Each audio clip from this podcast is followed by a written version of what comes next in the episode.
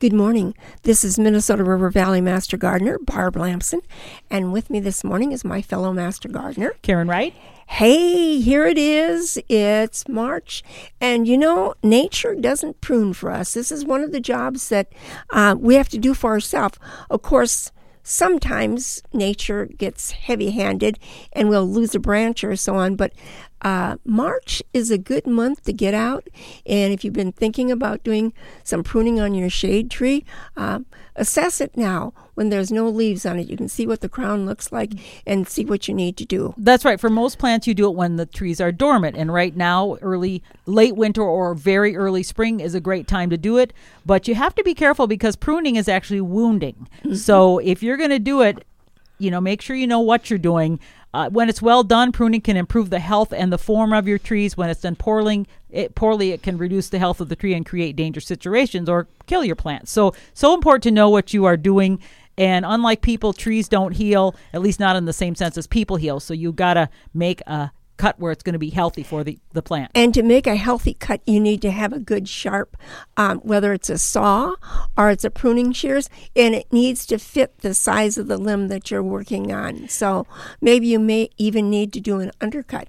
One of the tools that I've been using now at the Georgia house is I've been using a sawzall, and you can buy a special blade for that, and I like it. It's not big like a chainsaw, and it's um, it's easy. Is it electric?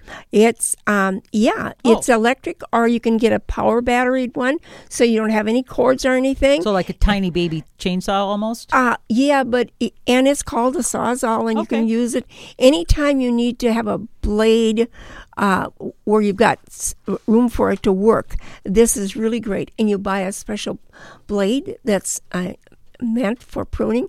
This works really well. It goes through the. Uh, these are branches that. This isn't something that's that's really big like you'd need an arborist, but right because are, I've I've got some big trees that I are too big for me, so I'm going to hire a professional arborist tree right. company to move remove those big ones because number one it's too dangerous and number two i'm just you know don't have right. the equipment so that's important to know but and most trees can be pruned now, but you want to make sure the first thing you can do is um, remove any dead or you know old wood that isn't going to be benefiting the tree. That's the first thing you know that that's a, a no brainer. But the other ones about shaping or wanting something to, you know, sure. Im- maybe improve, those are the ones that you have to know a little bit more. I think harvesting light uh, is is really important, and so you've got harvesting good air circulation for a tree. That's that's really important. And they always say don't cut off more than is it 25% to right. 30%, a third of the, the, branches. So when you buy a tree, you bring it home, it's in a pot, and you take a look at it in your yard and you think, oh, these lower branches, I better take them off now because they're going to be, I'm not going to be able to mow under my tree. Well, here's where you make a mistake. Mm-hmm. That first couple years, leave those lower branches on because it actually helps the tree stable itself, stabilize itself in the wind. So don't do that. But after after a few years, then you can go ahead and maybe your branches are growing alternating. So on the right, it goes one way, on the left, so you're alternating, or you could have opposites. So take a look at what does that mean if I go down on the bottom here and I start cutting off, what is this going to look like in the future? Is this still going to mean that this is going to be a nice shape? And will it be healthy for the tree? Because they still need to create photosynthesis and have the, the right number of, of green to, to do the process.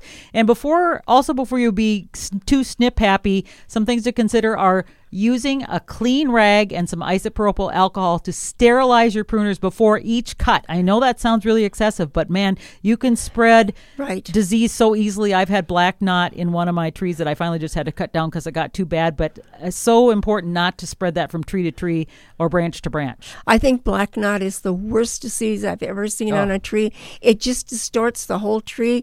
It makes the branch look like there's something that gnarled in there and is eating away and making these big clumps. It's it's just a very very nasty looking thing. And if you have that, if you can identify that in your yard, you owe it to your neighborhood to get rid of it because yes, that will spread with spores too. And there are some trees you should not prune this time of year. Do not prune anything that's going to be blooming uh, in the spring or on old woods. So, for example, things like lilacs you won't want to prune, rhododendrons, azaleas, forsythia, um, and Weigela because otherwise you won't get the blooms in the spring. Those you prune immediately after they're done blooming, but pretty much anything else, if Yes. it's already bloomed last year, late last year, you can. If you have um, a, like a flowering crab, a cherry tree, you have a lot of suckers that will, the Yes. water sprouts that will be on those branches, and you shouldn't leave them because, boy, does that look nasty when you've got little shoots coming out all over, and it detracts from the main branches. where Now- the nutri- nutrients need to get to. Yes. Yes, exactly. If you'd like more information on pruning, contact your extension service. This is Barb Lamson along with Karen Wright. wishing you happy gardening.